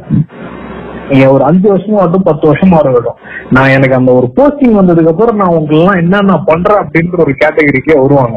புரியுதுங்களா? இது ஒரு கேட்டகரி ஒரு நல்ல போலீஸ்காரரே இருக்காரு. ஃபார் எக்ஸாம்பிள் கரெக்டா இது வந்து ஜல்லிக்கட்டு போராட்டம் நடந்த ஒரு ஆறு மாசத்துல நடந்தது.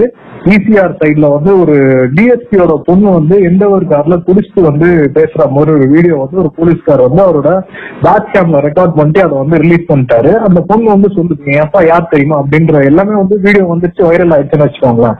அடுத்த ரெண்டாவது நாள் அவர் கை வந்து உடஞ்சிருச்சு அப்படின்னு கட்டு போட்டு அவரை வந்து போட்டோ எடுத்து அனுப்பிச்சு விடுறாங்க. புகைப்பிடித்த போலீஸ்கார் கை முடிஞ்சது அப்படின்ட்டு தினத்தந்தியில ஏழாவது பக்கத்துல ஒரு சின்ன செய்தியோட விட்டுறாங்கன்னு வச்சுக்கோங்களேன். இது எதுக்காக அந்த செய்தியை போடணும் அப்படின்ற ஒரு விஷயம் இருக்கு. தூத்துக்குடியில வந்து மக்களை சுட்டுட்டாங்க. சுட்டது வந்து ஒரு போலீஸ்கார் பேட்டல் ஒரு பத்து பேர் இருபது பேர் வந்து எல்லோ கலர் பனியன் போட்டு நிக்கிற மாதிரி வந்து போஸ்ட் கொடுக்குறாங்க. அந்த சுட்டவர் வந்து தூத்துக்குடி ஊருக்காரரேன்னு வச்சுக்கோங்களேன். இதெல்லாம் வந்து வெளியில இருந்து பார்க்கும்போது பார்த்தோம். போலீஸ்காரன் எவ்வளவு கொடுமையா இருக்கான். இதுக்கு இன்னொரு உதாரணம் போனீங்கன்னா டாஸ்மார்க் மறியல் செஞ்ச பாண்டியராஜன் ஒரு எஸ்பி வந்து ஒரு விமனை வந்து ஓங்கி கணத்துல அறிகிறாரு. அது அப்போதைய ஜெயா டிவில இருந்து சன் டிவில இருந்து ஒரு மிகப்பெரிய பேசு விவாதமாச்சு அந்த பாண்டியராஜன் வந்து அப்போ வந்து இன்ஸ்பெக்டர்னு நினைக்கிறேன். அவர் வந்து பொள்ளாச்சிக்கு டிரான்ஸ்பர் பண்ணிட்டாங்க. பொள்ளாச்சியில இந்த மாதிரி நிறைய பெண்களை வந்து வீடியோ எடுத்து கற்பழிச்சிருக்காங்க ஆபாசமாக சில வேலைகள் பண்ணிருக்காங்க அப்படின்ட்டு அவர் மேல புகார் கொடுக்க போனா எந்த பொண்ணு புகார் கொடுத்ததோ அந்த பொண்ணோட வீடியோ வந்து ரிலீஸ் பண்ணி இந்த பொண்ணு தாங்க ரிலீஸ் பண்ணாங்கன்னு சொல்ற அந்த பாண்டியராஜனுக்கு பதவி உயர்வோட ப்ரொமோஷனும் கொடுக்குறாங்க அப்படின்னா நம்மளோட உளவியல வந்து சிதைகிறாங்க அப்படின்றது அர்த்தம். நீ போராடினியா உன்னை நான் கொண்டுருவேன் போலீஸ்காரன் நீ உன் மேலதிகாரி சொல்றதை கேட்கலையா? உன் கை விட போடும் உன் வேலை போகும் இல்லையா வேற மாதிரி விசாரணை படத்துல சொன்ன மாதிரி கடைசியில சமுத்திரக்கு இன்னைக்கு என்ன நடந்துச்சு? அந்த மாதிரி நடந்துரும். இது எல்லாமே வந்து பாத்தீங்கன்னா ஸ்ரீஹரி விசாரணை படம் வந்து சமூகத்தோட ஒரு முக்கியமான பிரதிநிதித்துவமா தான் நான் பார்க்கறேன். அது வந்து அப்படியே ரிஃப்ளெக்ட் பண்ணுது. சோ அது ஒரு பக்கம் இருக்கட்டும். ஏன்னா போலீஸ் அப்படின்ற ஆர்கனைசேஷனோட மிகப்பெரிய பிரச்சனையே யாருக்கு அவங்க சாதகமா இருப்பாங்கன்ற ஒரு அமைப்புன்னு வந்தாலே யாருக்கா ஒருத்தர் சாதகமா இருக்கணும்ன்றதே நான் ஒரு அரசியல்ல புரிஞ்சுக்க ஆரம்பிச்சிட்டேன். அரசியல் அப்படின்னும் போது வந்து மக்கள் இருந்தாலே அரசியல் ஆட்டோமேட்டிக்கா வந்துடும் ஒரு அதுக்கு அரசியல் சாசனம் இருக்கணும்னு அவசியம் இல்ல. அது மன்னராட்சியா இருந்து எப்படி எந்த ஒரு லட்சணத்துல எந்த ஒரு வடிவத்துல இருந்தாலும் அரசியல்ன்றது மக்கள் எப்படி அவங்கள ஆர்கனைஸ் பண்ணிக்கிறாங்கன்றதான் நான் ஒரு பொதுவாக அதை பார்த்துருக்கேன். அப்படின்னும் போது ஒரு ஒரு சிஸ்டம்ல பல கோளாறுகள் இருக்கு சிஸ்டம் எப்படி மாத்த போறோம்? அதெல்லாம் அந்த சிஸ்டமே தூக்கி புரட்டி போடணுமான்றது காலத்துக்கு ஏற்ற ஒரு கேள்வியா இருக்கு. அது போலீஸ் வந்து எந்த விதத்துல ஒரு விதிவிலக்கு இல்ல. பட் இது ஒன் சைடு அப்படி நம்ம இருக்கட்டும்.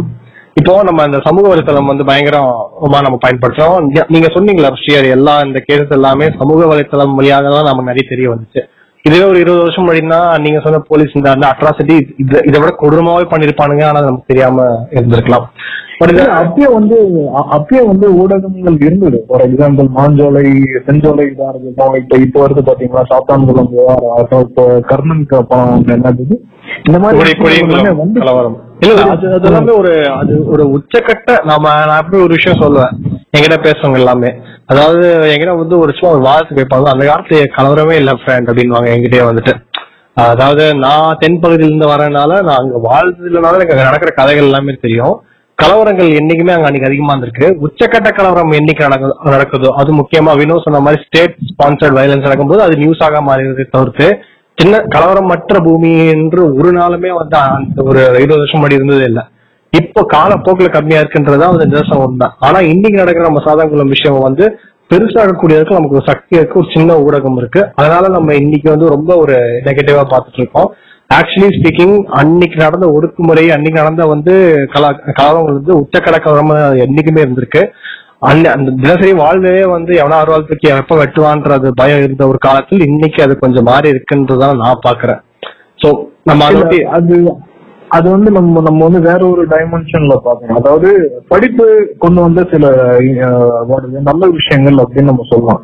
ஏன்னா நம்ம நம்மளோட சவுத் ஸ்டேட்ல மட்டும்தான் வந்து நாலு தலைமுறை படிச்ச ஃபேமிலி எல்லாம் பார்க்கலாம். இப்போ ஃபார்ச்சுனேட்லி என் ஃபேமிலி எல்லாம் வந்து நாலு தலைமுறை படிச்சது. இதுல என்ன ஹைலைட்னா பெண்கள் வந்து நிறைய படிச்சு முன்னுக்கு வந்துட்டாங்க. ஆண்களோட என் மாமாக்கள் விட இன்னும் எனக்கு வந்து பெரியப்பா கிடையாது. மாமாக்கள் விட அப்பா சைடு யாரும் கிடையாது. அம்மா சைடுல வந்து மாமாக்களை விட வந்து பெரியம்மாக்களும் அத்தைகளும் வந்து நல்லா வளர்ந்துருக்காங்க.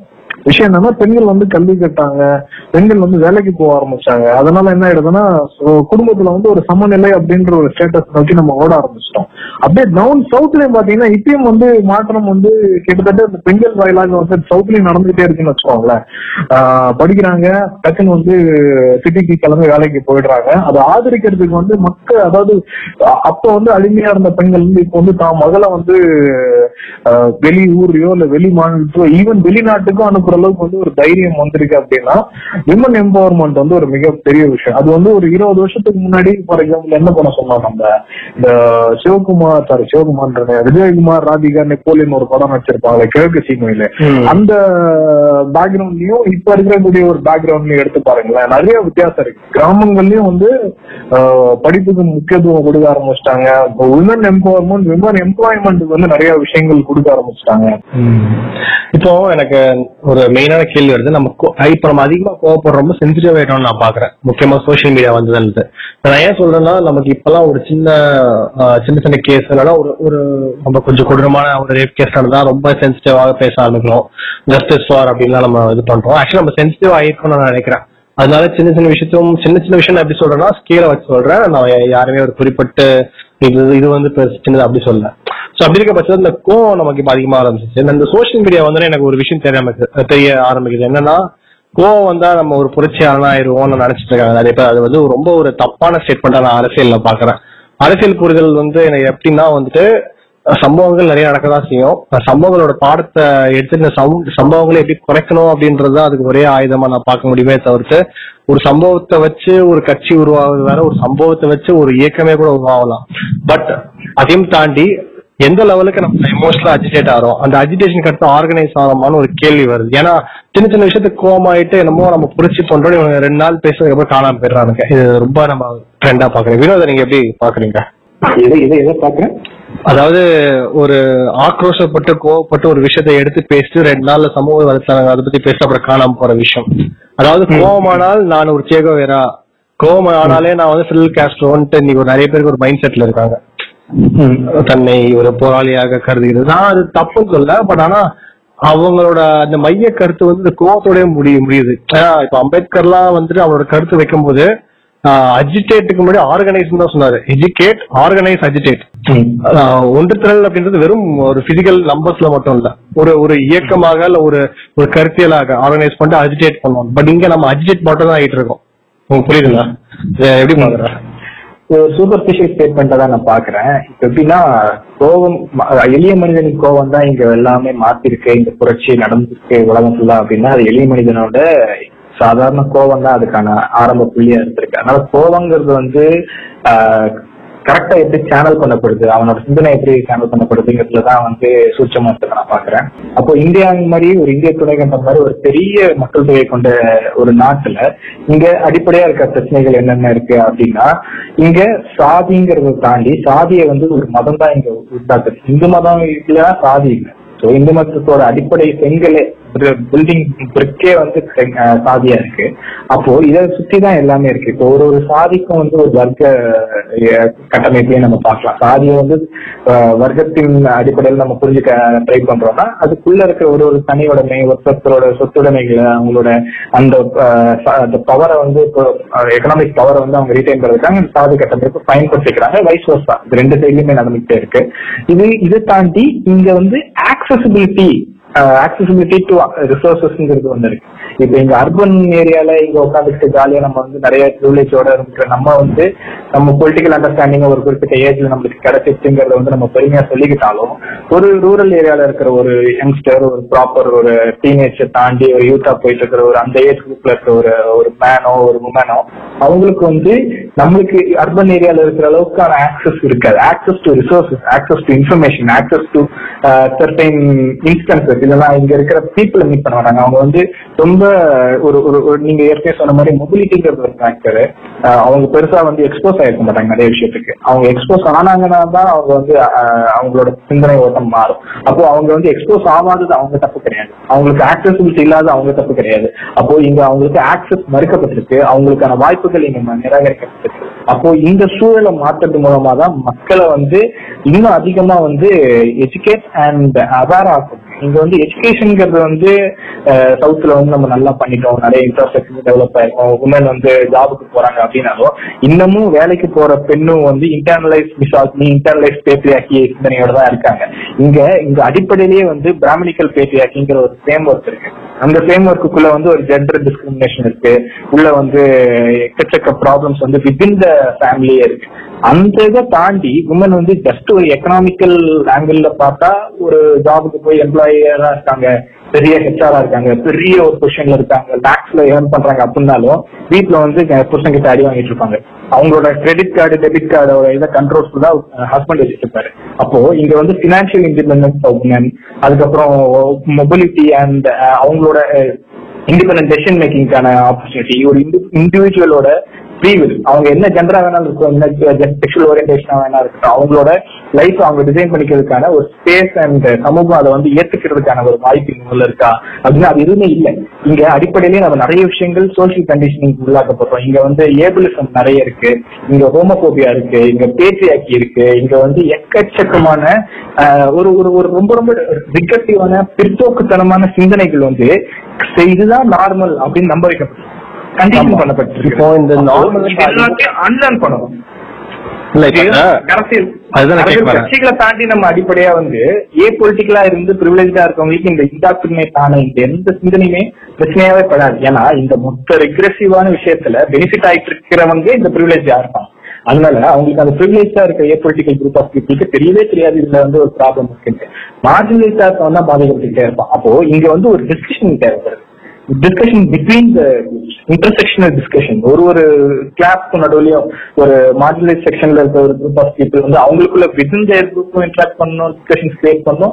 அவங்களோட ப்ராப்ளம்ஸ் வந்து அண்டர்ஸ்டாண்ட் பண்ணிக்கிறதுக்கு வேற வேற கிளாஸ்ல வேற வேற கிளாஸ் கம்யூனிட்டியில இருக்கிறவங்களும் வந்து டிஸ்கஸ் பண்ணணும். இது வந்து ஒரு பொது- பொது பொதுவான ஒரு உரையாடல் உருவாக்கப்படணும். அப்ப அந்த உரையாடலின் மூலமா புரிதல்கள் வரும். அதுதான் ஏ பொலிட்டிக்கலா இருக்கிறவங்கள பொலிட்டிசைஸ் பண்ணும். மைய நீரோட்டத்திலேயே ஓடிக்கிட்டு இருக்கோம் நம்ம எல்லாரும். பாப் கல்ச்சர் நம்மளுக்கு இதுதான் சொல்லப்பட்டிருக்கு. இங்க வந்து இந்த மாதிரி தான் ட்ரெஸ் போடணும் இந்த மாதிரி தான் நடக்கணும் இந்த மாதிரி தான் இல்ல இப்போ Vino just to interfere just to interfere இப்போ அதான் அரசியல் அரசியல் ப- படுத்தணுன்றதுதான் பாயிண்ட் அது கட்சிகள் தாண்டி தானே இருக்குங்க. ஏக அரசியல் கட்சிகள் தாண்டி இருக்கு கண்டிப்பா. ஆமா அதுதான் ஆமா கட்சிகள் கொள்கைகளை தாண்டி இருக்கு. ஏன்னா இங்க கொள்கைகள் கட்சிகள் நம்ம போகாமலே கூட அரசியல் பொலிட்டிக்கல் ஸ்ட்ராங்கா இருக்கலாம். பொலிட்டிக்கல் ஸ்ட்ராங்கா இருக்க ஒருத்தரால தான் கரெக்டான ஐடியாலஜியோ கரெக்டான பார்ட்டியோ சூஸே பண்ண முடியும். இங்க வெறும் பார்ட்டி டிபெண்டா இந்த பார்ட்டியோட ஐடியாலஜி என்னவா இருந்தாலும் ஓகே நான் இந்த பார்ட்டியை ஆதரிக்கிறேன் அப்படின்னு சொல்றவங்க எல்லாம் அரசியல் படுத்தப்பட்டிருக்காங்க நம்மளால சொல்லவே முடியாது. கண்மூடித்தனமா ஒரு கட்சியை ஆதரிக்கிறவங்களோ கண்மூடித்தனமா பல வருஷம் பல போராட்டங்கள் பல கட்சியோட முன்னெடுப்புகள்ல பார்ட்டிசிபேட் பண்ணிருப்பாங்க ஆனா அவங்க முழுமையா அரசியல் படுத்தப்பட்டிருக்காங்கன்னா கேள்வி போயிடலாம் அப்போ இங்க என்ன சிக்கல்னா அரசியல் படுத்தப்படுறதுங்கிறது வந்து beyond parties beyond political movement எல்லாத்தையும் தாண்டி it's about self realisation and seeing around இப்ப நம்மளை சுத்தி எனக்கு தினமும் தட்டுல என் சோறு விழுது அப்படின்னா பக்கத்து தட்டுல இருக்கவனுக்கு பக்கத்துல இருக்கவனுக்கு வந்து சாப்பாடு கிடைக்குதா இல்லையாங்கிறத நம்ம வந்து கேள்விக்கே கேட்க மாட்டேங்கிறோம். அன்பிளஸ் நட்டில் நம்மளுக்கு எதுவுமே கம்ஃபர்ட் ஜோன்ல இருந்துகிட்டு நம்மளுக்கு பிரச்சனை இல்லாத வரைக்கும் நம்ம அடுத்தவனை பார்க்கவே மாட்டேங்கிறோம். அதுதான் ப்ரிவிலேஜ் அப்ப அந்த ப்ரிவிலேஜ் அக்னாலேஜ் பண்ணிட்டு எனக்கு கிடைக்குதுப்பா. பக்கத்துல இருக்கவனுக்கு ஏன் கிடைக்கல? எனக்கு இங்க வந்து நான் ஜாலியா என்னால நைட் வந்து பத்து மணி பன்னெண்டு மணி ஒரு மணி கூட வெளியில வந்து என்னால நைட் ரூம் பண்ண முடியும். ஒரு ஆணா இருக்கு ஆனா அதே வந்து ஒரு பெண் போனா அவளுக்கு என்ன பிரச்சனை வரும்? அப்போ இது இது இது இதை நான் அண்டர்ஸ்டாண்ட் பண்ணணும். ஒரு ஜெண்டர் ப்ரிவிலேஜ் எனக்கு இருக்குன்னு அர்த்தம். அதே மாதிரி நான் வந்து ஒரு இந்த கம்யூனிட்டி ஆங்கிள் ஒரு குறிப்பிட்ட கிளாஸ் வைஸ் காஸ்ட் வைஸ் வந்து எனக்கு ப்ரிவிலேஜ் இருக்கு அப்படின்னா அந்த ப்ரிவிலேஜ் அனுபவிக்க முடியாதவனோட சஃபரிங் எனக்கு புரியணும் அப்ப புரிஞ்சா நான் வந்து எனக்கு என்ன ப்ரிவிலேஜ் இருக்குன்னு அண்டர்ஸ்டாண்ட் பண்ணி அந்த ப்ரிவிலேஜ் எப்படி நான் அந்த சஃபரிங் ரிசால்வ் பண்ணணும்ட்டு ட்ரை பண்றதுக்கான எஃபோர்ட்ஸ் தான் நான் போட ஆரம்பிக்கணும். வெறும் நான் அக்னாலேஜ் பண்றேன் அக்னாலேஜ் பண்றேங்கிறதுலயும் பொலிட்டிசைசேஷன் பட் ஆனா இன்னுமே வந்துட்டு நம்ம படிச்ச ஒரு லேட்டா இருக்கக்கூடிய நம்ம சிந்தனை இன்னும் ஏன் பேக்வர்டா இருக்குன்னு ஒரு கேள்விக்கு மேபி அது ஒரு விடையா இருக்கும். பட் இப்ப நம்ம அத ஒரு சைடு படிப்பும் பகுத்தறிவும் ஒண்ணு கிடையாது அதுதான், அதுதான், அரசியல் படுத்து பகுத்தறிவோட சிந்திக்க ஆரம்பிச்சிட்டானா படிச்சாலும் படிக்கலையோ அவன் வந்து பொலிட்டிசைஸ் ஆயிட்டானா அரசியல் படுத்தப்படணும் பெண்கள் அரசியல் படுத்தப்படணும் குழந்தைகள் அரசியல் படுத்தப்படணும் சின்ன வயசுல இருந்தே வந்து எக்ஸ்போசர் கிடைக்கப்படணும். மைய நீரோட்டத்துல ஓடிக்கிட்டே இருக்கிற வரைக்கும் நம்மளுக்கு தீர்வு கிடைக்காது. எப்போ நம்ம வந்து இந்த மைய நீரோட்டத்துல விலகி நின்று பொது புத்தி சிந்தனையை ஓரமா வச்சுட்டு இது எல்லாமே பொது புத்தியில சொல்லப்பட்டிருந்ததுனாலும் எனக்கு இது சரியா படல என்னோட தனி உரிமையை வந்து இது பாதிக்குது. பொது புத்தி சமூகம் சொல்ற விஷயங்கள். என்னோட தனிப்பட்ட உரிமைகள் என்னோட விருப்பு வெறுப்புகளுக்கு வந்து இந்த சமூகம் வந்து இடம் கொடுக்காத மாதிரி ஒரு கட்டமைப்பு வச்சிருந்தேன். அந்த கட்டமைப்பு உடைக்கிறதுக்கு ஒவ்வொருத்தரும் கொஞ்சம் கொஞ்சம் கொஞ்சமா வந்து அந்த இதை வந்து கட்டமைப்பு உடைக்கிறதுக்கான முயற்சி பண்ணாதான் ஒட்டுமொத்தமா ஒரு காலகட்டத்துல எல்லாரும் பொலிட்டிக்ஸ் ஆவாங்க அப்போ உடையும் அந்த கட்டமைப்பு. புது கட்டமைப்பு உருவாக்கப்படும்.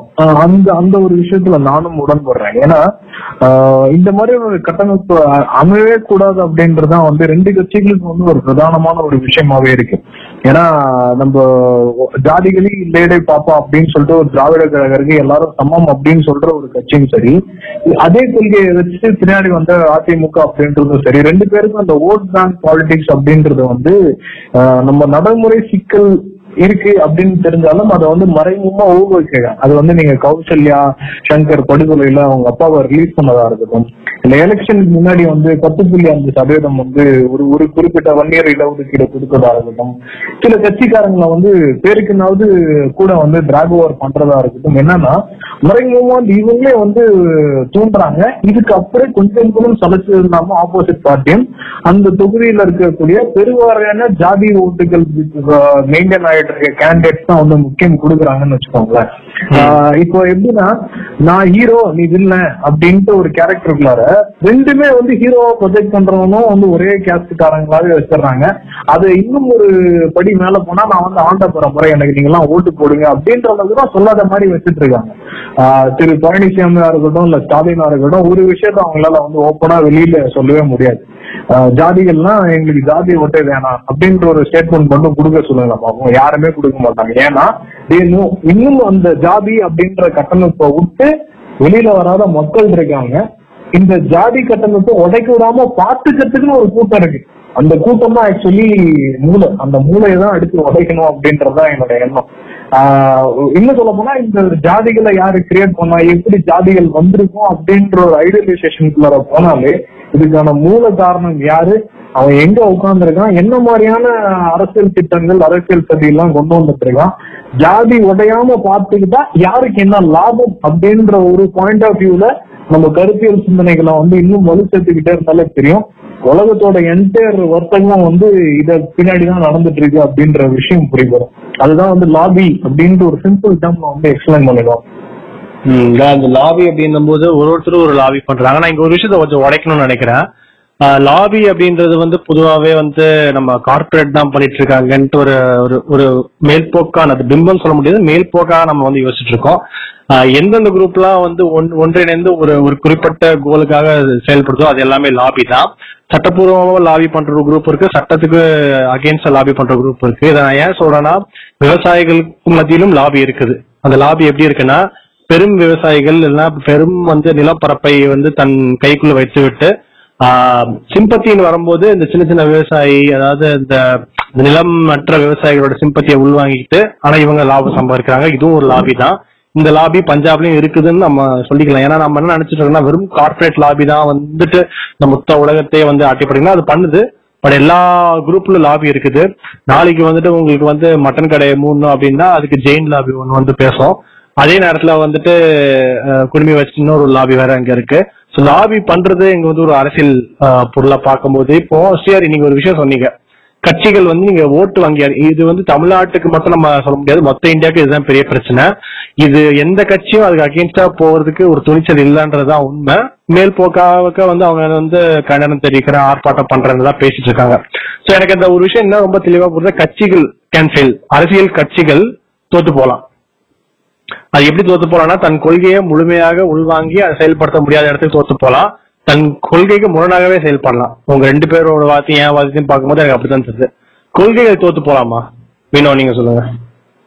இல்ல கொள்கைகள் வந்து வலு சேர்க்கும்.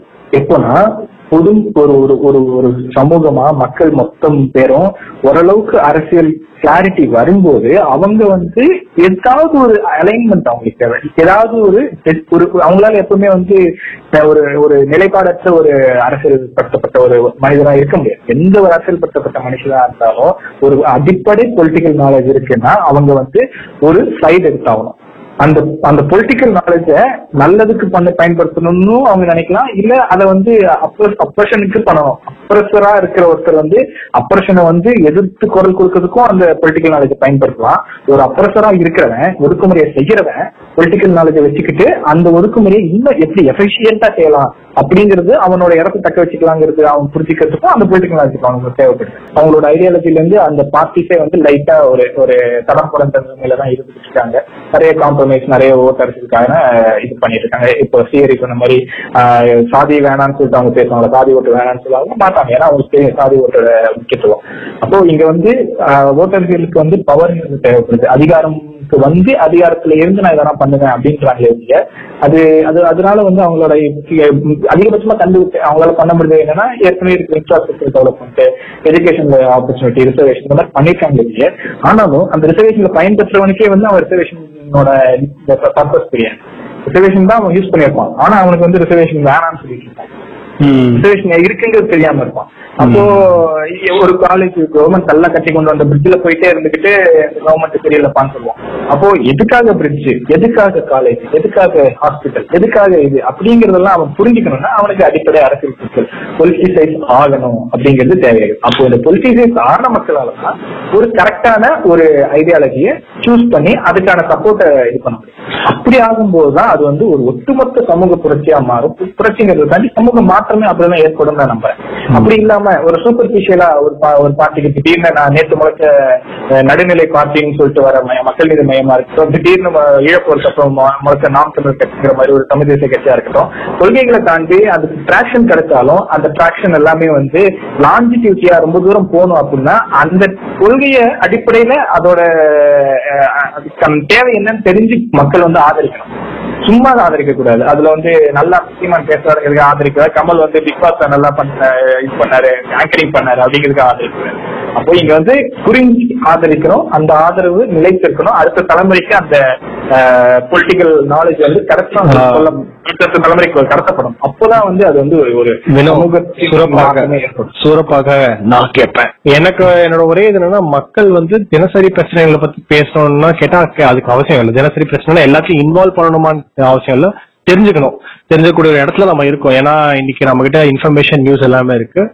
அப்புறம் அதை தாண்டி என்னன்னா முதல்ல நம்மளை சுத்தி நடக்குதுன்னு பாக்கணும்ன்றது ரொம்ப முக்கியம் நான் நினைக்கிறேன். நம்ம சுத்தினும் போது நான் ஒரு ஏரியா இருக்கேன். சப்போஸ் சென்னையில இருக்கேன். சென்னையில அடையாறுல நான் ஒரு இடத்துல இருக்கேன்னா இப்ப அடையாறுல சுத்தி என்ன நடக்குது? ஆஹ் இதனால வந்து இந்த ஆறு வந்து இந்த நிலைமையில இருக்கு? இல்லைன்னா எதனால வந்துட்டு பக்கத்து இருக்க வந்து அந்த ஒட்டி இருக்க மக்களை வந்து ஏன் துரத்துறாங்க? அந்த நான் இந்த இடத்துல இருக்க அந்த மக்களா கூட இருக்கணும்னு அவசியமே இல்லை. பட் ஏன் அது நடக்குது அப்படின்னு தெரிஞ்சுக்கிறோம் அதிகபட்சம் என்ன சுத்தி இருக்க விஷயங்கள் குப்பை தொட்டி போன்ற விஷயங்கள். ஏன்னா இன்னைக்கு நான் பெரிய பெரிய அரசியல்லாம் ரொம்ப பேசணும். ஒபாமா பத்தி பேசணும் ட்ரம்ப பத்தி பேசணும்னா அது ஒரு அது வந்து ஒரு சும்மா லைட்டா பேசிக்கலாம் தவிர்த்து என் ஊ- என் என் ஏரியால இருக்க குப்பை தட்டி நிரம்பி வழியுது. அண்ட் அதை வந்து ஒரு மனிதன் வந்து உட்காந்துட்டு எல்லாத்தையும் வந்து தொடச்சு தூக்கிட்டு கொண்டு போயிட்டு இருக்கான். அந்த அது எனக்கு கஷ்டமா தெரியுது. அதை நான் பார்த்துட்டு இந்த மாதிரி அஹ், படிச்சா வந்து இந்த மாதிரி நம்ம வேலைக்கு போகாம பாத்துக்கலான்ட்டு நம்ம குழந்தைகிட்ட சொல்லி கொடுக்கறத விட ஒரு பெரிய மிகப்பெரிய ஒரு அயோக்கியத்தனை எதுவுமே இல்லைன்னு நான் பாக்குறேன். எனக்கு என்ன அந்த இடத்துல இன்னொரு குப்பை தொட்டி கொண்டு வைக்கிறதுக்கு நமக்கு என்ன கஷ்டப்படுறோம்ட்டு நம்ம அந்த இடத்துல ஒரு மனிதனா ரீப்ளேஸ் பண்ணி மிஷினா கொண்டு வரது அடுத்த கட்டம். ஆனால் இன்னொரு ஒரு குப்பை தட்டி கார்பரேஷன் கிட்ட பேசி கொண்டு வர்றதுக்கு நமக்கு ஏன் என்ன கஷ்டம் அப்படின்றது எனக்கு ஒரு கேள்வியாகப்படுது. ஏன்னா இது ஒரு கார்பரேஷனை போய் அணுகிறது அவ்வளவு பெரிய கஷ்டமான விஷயம் இல்லை. ஆக்சுவலி அது ஈஸியா முடியும். நம்ம எம்எல்ஏக்கு போய் இப்போ- இதுக்கு இப்போ நம்ம எம்எல்ஏ பார்க்க கூட அவசியமே இல்லை இன்ஃபேக்ட் அப்படின்னும் போது அப்ப நம்ம எந்த லெவல்ல வந்து நம்மளோட பவர்ஸ் நம்மளோட அதிகாரத்தை நம்ம புரிஞ்சு வச்சுக்கிறோம்ன்றது ஒரு கேள்வி வருது. என்ன கேட்டா எப்பவுமே நம்மளை சுத்தி இருக்கிற விஷயத்த மூலம் நம்ம புரிஞ்சுக்கணும். நம்மளை சுத்தி இருக்க விஷயம் நல்லா இருக்குன்ற பட்சத்தில் வந்து நம்ம அடுத்தடுத்த விஷயம் இன்னும் ரொம்ப எளிமையா பேசலாம். என்ன சுத்தி இருக்கிற விஷயங்கள்லயே வந்து நிறைய பாகுபாடு இருக்கு. என்ன சுத்தி இருக்க விஷயத்திலேயே அநியாயம் நடக்குது. இந்த மாதிரி சாக்கடைகளுக்கு வந்து ஒரு ஒரு மனுஷனை உள்ள போயிட்டு கொண்டு போய் சாக்கடை அள்ளி கொண்டு வர ஒரு இடத்துல தான் இன்னும் என் சமூகம் இருக்குன்னா அப்ப நம்ம என்ன பண்ணணும் அப்படின்ற ஒரு கேள்வி வருது. ரெண்டாவது அரசியல் புரிதல்ன்றதை விட அரசியலை பத்தி பேசணும்னு நான் நினைக்கிறேன். நிறைய பேர் வந்துட்டு கட்சி சார்ந்து கொள்கை சார்ந்து பேசுவாங்க. அது ஒரு வெரைட்டி அதுவும் தப்புன்னு நான் சொல்ல விரும்பல. பட் கட்சி சார்ந்து இருக்கும்போது எப்பவுமே ஒரு விஷயம் புரிஞ்சுக்கணும். நம்ம அவர் கொள்கை இப்ப பெரியாரிசம் அவர் சொல்ற விஷயம் எனக்கு கொள்கை எனக்கு பிடிச்சிருக்கு. இந்த கொள்கை இருந்தால் என் மக்கள் நல்லா இருக்கணும் அந்த கொள்கைக்கு தான் ஸ்ட்ராங்கா இருக்கணுமே தவிர்த்து கட்சி சார்ந்து அப்பப்போ நீங்க மாத்தி மாத்தி சண்டை போட்டுக்கலாம். அது அது- அதனால பெருசா எனக்கு எதுவும் மாற்றம் வரப்போறது இல்ல பட் அந்த கட்சிக்கு தான் எனக்கு எல்லாமே நம்ம போய் எல்லாமே முட்டிக்கிட்டு வந்தோம்னா அது வந்து கொள்கைக்கு நம்ம அணுகி அளிக்கிற மாதிரி இருக்கு. லாஸ்டா வந்துட்டு எப்பவுமே கட்சி கொள்கை தான் கொள்கை தாண்டி ஒரு சில பேர் வந்து இஷ்யூ பேஸ்டா பேசுவாங்க எப்பவுமே. இப்போ நீட்ன்ற இஷ்யூக்கு இதுதான் தீர்வு. ஏஏ அப்படின்னு ஒரு சட்டம் வரும் அதுக்கு இதுதான் தீர்வு அப்படின்னு பேசுறவங்க அதையும் நான் வரவேற்கிறேன் கேட்டா. ஏன்னா எல்லாத்துக்குமே கொள்கை தான் கரெக்டான ஒரு ஆயுதமா இருக்கும் நான் பார்க்கல. ஏன்னா இன்னைக்கு தமிழ்நாட்டுல வந்துட்டு அனைவருக்கும் அனைவருக்கும் இல்ல ஏழை மக்களுக்கு முக்கியமாக பிற்பட்ட மக்களுக்கு அப்புறம் ஆயுதவாழ் மக்களுக்கு பழங்குடி மக்களுக்கு வந்து வீடு திட்டம் வந்து ஒரு காலத்துல கொண்டு வரப்பட்டது. I think if right Kalaignar பேர் ரெண்டாயிரத்தி ஆறு டைம்ல அதுக்கப்புறம் வந்து அதே ஏடிஎம் கேட்ச் அது வேற ஒரு டிசைன்ல பண்ணிட்டு இருந்தாங்க. இப்போ மோடி ஆட்சியும் அதை ஆக்சுவலி பண்ணிட்டு இருக்கு. மோடி ஆட்சியில வந்துட்டு தமிழ்நாட்டுல ஒரு விஷயம் என் கண்ணால நான் பாத்திருக்கேன்னா மோடி பண்ண ஒரே விஷயம் வந்து வீடு. ஏன்னா எங்க எங்க ஊர்ல ஒரு ஒரு பர்டிகுலர் கிராமத்துல வந்து அந்த வீடு கட்டுறத நான் ஆக்சுவலி ஆக்சுவல் கன்ஸ்ட்ரக்ஷன் நான் பார்த்தேன். வீடு கட்டியும் கொடுத்துருக்காங்க. இது சக்சஸ்ஃபுல்லா ஆச்சாடுறது அது வேற கதை பட் இது நடந்திருக்கு. அப்படின்ற போது வீடு கட்டி கொடுக்கறதுன்றது ஒரு காமனான பிரச்சனை. ஏன்னா எல்லாருக்கும் அந்த பாக்கியம் இல்லைன்னு இந்த சமூகம் புரிஞ்சுக்கும் போது ரைட் விங் அரசியல் பேசுற பிஜேபியும் அதை பண்ண ரெடியா இருக்கு லெஃப்ட் விங் அரசியல் பேசுற டிஎம்கே சோ கால் ஏடிஎம்கேவும் பண்ற நிலைமை இருக்குன்னா அதை நம்ம வரவேற்கணும்னு நான் பாக்குறேன் ஏன்னா எல்லா பிரச்சனையுமே இங்க வந்து கொள்கை ரீதியாக கொள்கை சார்ந்து மட்டும் இல்ல இருக்கு பட் எல்லாமே அந்த கோணத்துல பார்க்கணும்னா அதுக்கான அவசியம் இல்லைன்னு நான் பாக்குறேன் ஏன்னா பொருளாதார ரீதியாக அடிப்படையாக வந்து இப்போ இருக்க நம்ம தேவைக்கு பிடிஎஸ் சிஸ்டம் அதாவது இந்த ரேஷன் கடைகள் வேணும்னா ரேஷன் கடைகள் வேணும். எல்லா எக்கனாமிஸ்டும் அதான் சொல்றாங்க. அதை செயல்படுத்தக்கூடிய ஒரு துணிவுள்ள கட்சி துணிவுள்ள அரசியல் துணிவுள்ள பேசக்கூடிய ஆட்கள் யாருன்றதை நம்ம பார்த்து அவங்களுக்கு நம்ம வலு சேர்த்தா இல்ல நம்ம வலு சேர்த்தா இட் பி பெட்டர் நான் நினைக்கிறேன். ஸோ கட்சி கொள்கையை தாண்டி இஷ்யூவா நீங்க பாக்கணும்னு பார்க்கலாம் பட் அரசியல் பேசணும். அரசியல் பேசாம இருக்கிறது வந்து அது நமக்கே திரும்பி ரிவீடு கொடுக்கணும் தான் நான் நினைக்கிறேன். இப்போ வேணும் உங்களோட கருத்து. என்னோட இறுதி கருத்தை நான் இதை பதிவு பண்ண விரும்புறேன்னா இங்க மக்களுக்கு வந்து பிரச்சனைகள் இருக்கு. மக்கள் நம்மளை சுத்தி ஒடுக்குமுறை இருக்கு. இந்த ஒடுக்குமுறைக்கான காரணத்தை மக்கள் புரிஞ்சுக்கணும். அதுக்கான எதிர் எதிர்வினைய ஏதோ ஒரு விதத்துல அவங்க ஆட்டணும் அது வந்து அவங்க அவங்க வீட்டுல இருந்து ஆரம்பிக்கணும் நீங்க சொன்னீங்க பக்கத்துல குப்பத்தொட்டி இருக்குன்னா அந்த குப்பத்தொட்டி நிரம்ப வழி வந்து கார்பரேஷன் இது பண்ணி இன்னொரு ஒரு எக்ஸ்ட்ரா குப்பத்தொட்டியை வர வைக்கிறதோ இல்ல அது நிரம்புறதுக்கு முன்னாடியே அதை அகற்றுறதுக்கோ முயற்சிகளை நம்ம பண்ணலாம். கண்டிப்பா. அது வந்து ஒரு ஒரு சிட்டிசனா ஒரு குடிமகனா நமக்கு இருக்க கடமையா நான் பாக்குறேன். ஆனா அதை தாண்டி அந்த குப்பத்தொட்டி கொட்டப்படுது அப்படின்னா அதை கிளீன் பண்றது ஒரு குறிப்பிட்ட சமூகத்தை சேர்ந்தவங்களா இருக்காங்க. அப்படின்னா அதை பார்த்து கடந்து போகாம அவங்க ஏன் அதுக்கான சூழல்ல இருக்காங்கங்கிறதுக்கான புரிதலை நம்ம வந்து உண்டாக்கிக்கணும். அந்த கிடைச்ச புரிதலை வச்சு நம்ம கிட்ட இருக்கிற வாய்ப்புகள் நம்ம கிட்ட இருக்கிற ப்ரிவிலேஜ அதை மாத்துறதுக்கான முயற்சிகளை நம்ம பண்ணணும். அது வந்து சொசைட்டியா நான் சொல்றேன். சரி உங்களோட இறுதி கருத்து? நான் நிறைய விஷயங்கள் வந்து வினோத் சொல்றது அக்செப்ட் பண்ணிக்கிறேன். பட் ஆனா இது வந்து மோஸ்ட் eh, அந்த பாட்காஸ்ட் இவ்வளவு நேரம் யாராவது கேட்டிருந்தாங்கன்னா உங்களுக்கு இந்த விஷயங்கள் வந்து நெருடலா போடும். டெமோக்ரஸி இஸ் பனானா ரிபப்ளிக் அப்படின்னு சொல்லுவோம். ஓகேங்களா? ஃபார் எக்ஸாம்பிள் சிஏரி இருக்கேன். சிஏரி வந்து ஐம் ஸ்ட்ரிக்ட் ரூலர் நான் எல்லாரையும் வந்து டாக்ஸ் பே பண்ண வைப்பேன். உங்களுக்கு வந்து ஒரு நீங்க வந்து கரெக்டா எட்டு மணி நேரம் வேலை செஞ்சீங்கன்னா நான் உங்களுக்கு இவ்வளவு ஊதியம் கொடுப்பேன்.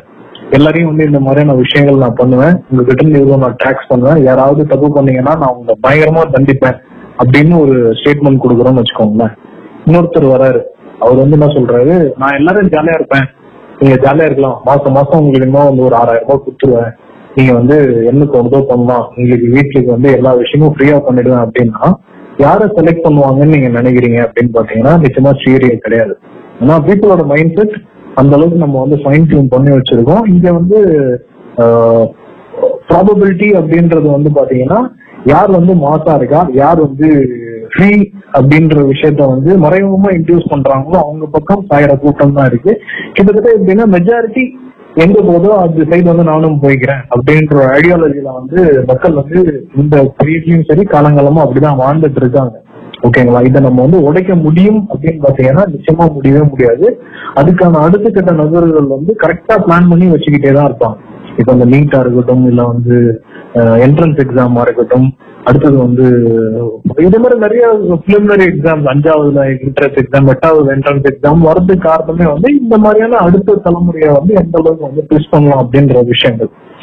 இந்த அரசியல் புரிதல் அப்படின்றது இவர் சொன்ன மாதிரி வினோ சொன்ன மாதிரி நிச்சயமா வீட்ல இருந்தே வரணும். பட் அதையும் தாண்டி நம்ம வந்து இந்த சோசியோ எக்கனாமிக்கல் பேரியர் அப்படின்ற சில விஷயத்த வந்து உடைக்கணும்.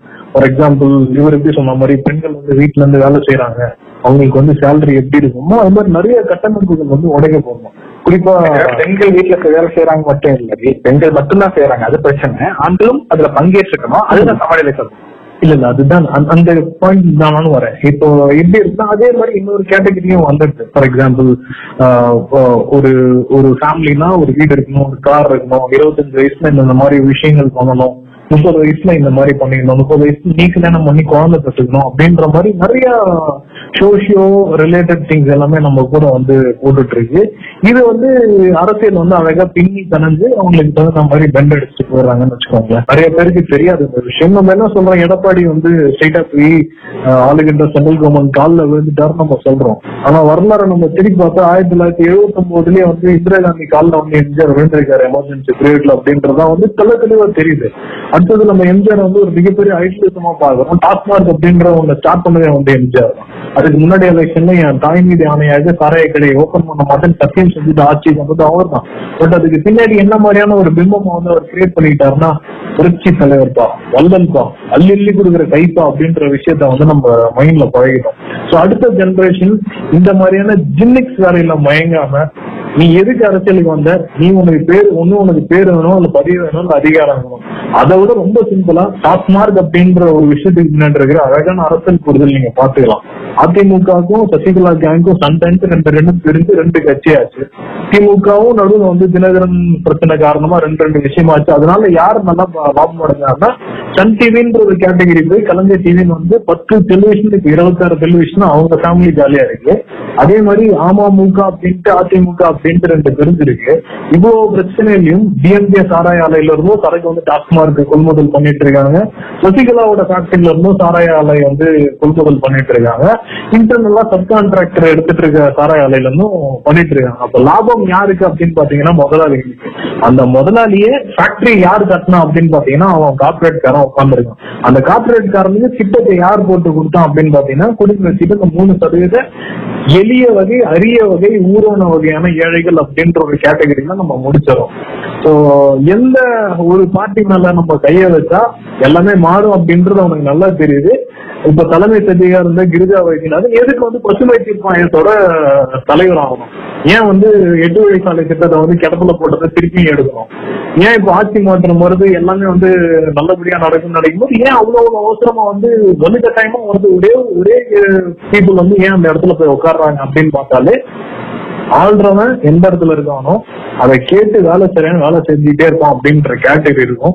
அவனை ஆள வச்சுட்டு இருக்கிறது நம்ம தான் நம்ம தான் அவனை வந்து ஒரு பெரிய இடத்துல உட்கார வச்சுட்டு இருக்கோம். அவனை அடிச்சு அழகா கீழே இறக்கி விட்டு இதெல்லாம் ஒண்ணும் கிடையாது போப்பா அப்படின்னு சொல்லிட்டு அவன் போட்ட அந்த கேஸ் அப்படின்ற ஒரு பிரச்சனையை தூக்கி தூர கடாச்சினாலே நம்மளுக்கு உலகம் வந்து அழகா தெரியும்.